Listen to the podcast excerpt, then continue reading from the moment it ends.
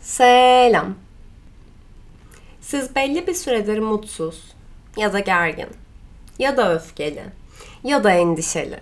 Kısacası içinizde bir şeylerin bir süredir yolunda gitmediğini nereden anlıyorsunuz?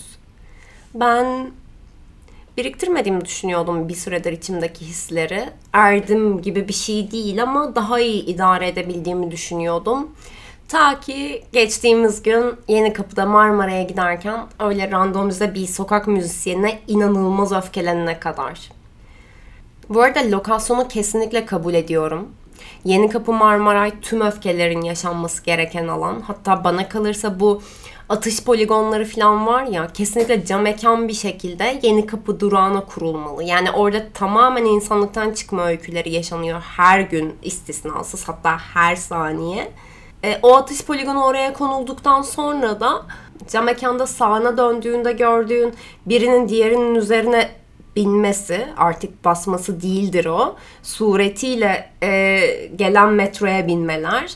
Solunda gördüğün efendime söyleyeyim ayı gibi çarpıp bir pardon demeden yoluna devam edenler. Zaten yürüyen merdivenin solunda durma rezaletlerine hiç girmiyorum bile. Tüm bu streslerle atış poligonunda pat küt tüm hedeflere isabet ettirilir gibi düşünüyorum. E, bir de malumunuz 3-5 tane de memleket meselelerinden stres koyarsanız cillop. Ama bir yandan da bunu değerlendirecek bir startupçı deli varsa aramızda lütfen bu fikri hayata geçirmeyin. Zaten yeni kapı durağımız yeterince yoğun, dolu, kalabalık bir halde. Bir de üstüne atış poligonu diye gelenlerle daha fazla zorlamayalım. Ben kendi hikayeme geri döneyim. Ben bu az önce de bir nevi betimlemiş olduğum tüm o atmosferin içinden geçerken yürüyen merdivenlerden indim. Ve karşımda bir sokak sanatçısı böyle inanılmaz üzgün bir şeyler çalıyor.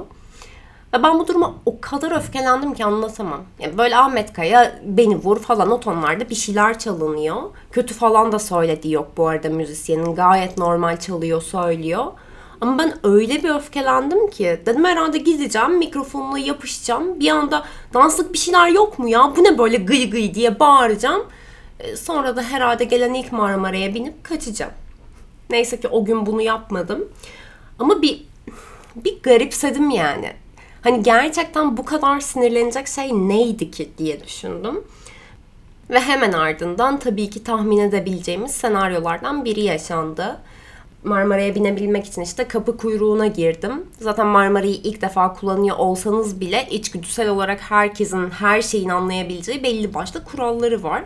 Gelecek olan aracın kapılarının sağ ve sol taraflarında iki adet sıra oluşuyor. İnsanlar indikten sonra biz de biniyoruz. Bu kadar. Bu işin tüm matematiği bu. Ben de sol taraftaki kuyruğun ikinci sırasındaydım o esnada. Bir adam gelip bir anda önümdeki kişiyi sakince itekleye itekleye üçüncü ve ortada aslında inecek insanlar için ayrılan yere bambaşka bir sıra oluşturdu. Tam o esnada da Marmaray geldi. Zaten doğrudan benim değil de önümdeki kişinin müdahil olması gereken bir durum olmasına rağmen ben kudurdum.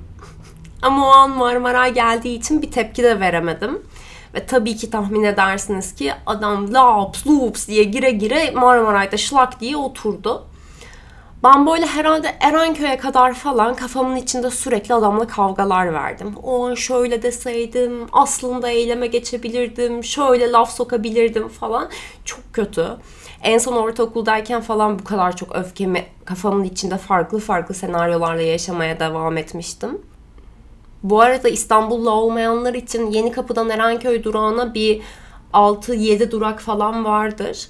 Çünkü dışarıda denizi görünce iyice bir aydım ve günümüze dönmeye başladım. Günümüze döndükçe de neye bu kadar sinirlendiğimi anlamaya çalıştım. Aslında ikinci olay daha düz ve anlık bir gerilme gibi. Bu arada bu olaylar 28 Mayıs'taki seçim gününden bir hafta öncesinde falan gerçekleşti. Bu detay da aslında o aşırı gerginlik atmosferini anlatmaya yetiyor gibi.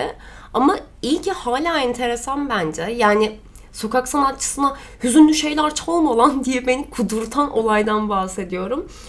Okey seçim gündemi var ortada. Genel üzerimizden atamadığımız bir gerginlik var vesaire ama yani gerçekten mi? Gerçektenmiş. Yani ciddi ciddi çoğu şeyin yolunda gitmediği bir zamanda Ve öyle bir atmosferde bir de üzerine bağıra bağıra hüzünlü şarkılar duymak çok gereksiz fazla geldi o anda. Böyle artık sadece seyirciyi ağlatmak adına 96. defa falan çok acıklı bir sahne konulur ya bir filme. Ve o sahnenin çiğliğini hepimiz hissederiz ama bir şekilde artık ağlamaya da başlamışızdır ve her şey için çok geç. Ağlayacağız yani bundan sonrasında bu belli. Ulan zaten ağlıyoruz ağladığımız kadar. Bredensiz daha ne zorluyorsun gibi bir öfke seline sürüklendim. Sonra kolektif mutsuzluk zamanlarında daha önceleri neler yapılmış diye düşünmeye başladım. Bu arada bu fena gelmiyor bana. O anda o deneyimi tecrübe ederken bu kadar büyüğü ilk defa bizim başımıza geliyor ve atlatılamayacak bir büyüklükmüş gibi hissettirebiliyor. Ama tarihte nasıl bir izinin kaldığına baktığımızda ha demek ki böyle bir sonucu olmuş e, gibi fikirler beni az da olsa yatıştırıyor. Böyle benzerlik kurabileceğim bir şeyi aradım ben de hemen ve aklıma Jojo Rabbit filmi geldi. İzlediniz mi bilmiyorum. E, Türkiye'de 2020 Ocak ayında girmiş vizyona. O dönem bayağı da bir ödül toplamıştı diye hatırlıyorum. Çok çok minik bir şekilde bahsedecek olursam da klasik bir Nazi Almanyası çöküşünü çoğunlukla bir çocuğun gözünden izliyoruz. Çocuğun annesini bu arada Scarlett canlandırıyor. Scarlett Johansson. Evet. Ve filmde anneyi bence yıllar içinde ikonikleşebilecek bir dans sahnesinde izliyoruz. Hem gerçekten Scarlett çok güzel oynuyor ama hem de bir yandan da o berbat çöküş atmosferi içerisinde anne tüm o atmosferin berbatlığını farkında bir şekilde bir isyan niteliğinde belki de dans ediyor. Ve şunu da biliyoruz ki çöken şey ne kadar büyükse muhtemelen sancısı da o kadar büyük oluyor.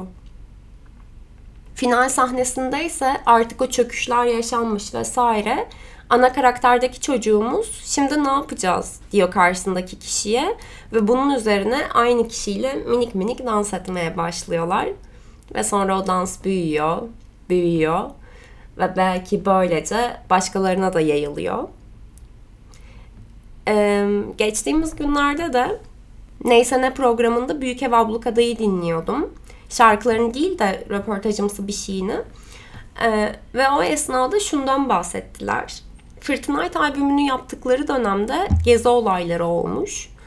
Anladığım kadarıyla bayağı albümdeki parçaları yaparken bir yandan da gezi varmış yani. Ve özellikle önceki albümleri full façadan sonra Fırtınayt albümü tamamen neredeyse dansa dönüyor. Ve onların da dansları büyüyor ve başkalarına da yayılıyor. Bu da sanki gergin dönemleri dengeleyebilmenin bir yöntemi gibi gelmeye başladı bana. İstikrarlı mutsuzluk dönemlerinin sonunda yani gezi için tabii ki mutsuzluk diyemem ama gerginlik diyeyim. Bu tip dönemlerin sonunda kararlı mutluluk adımları atmamız bence bizi bu hayatta tutabilen şeylerden biri. Çünkü belli ki bazı dönemlerde hayat bize bir yerden mutluluk damıtmıyor.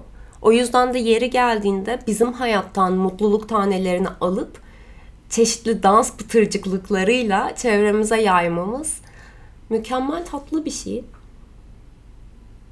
O zaman dans diyerek bu bölümün de yavaş yavaş sonuna geliyorum. Bu bölümün sonunda dansımızı elimizden almaya kalkışan dönemlere meydan okuyor ve içimizden koptuğunca dans edebildiğimiz günlerde buluşmamızı diliyorum. Bir sonraki bölümde birbirimize koskocaman sarılalım. Beni dinlediğiniz için çok teşekkür ederim.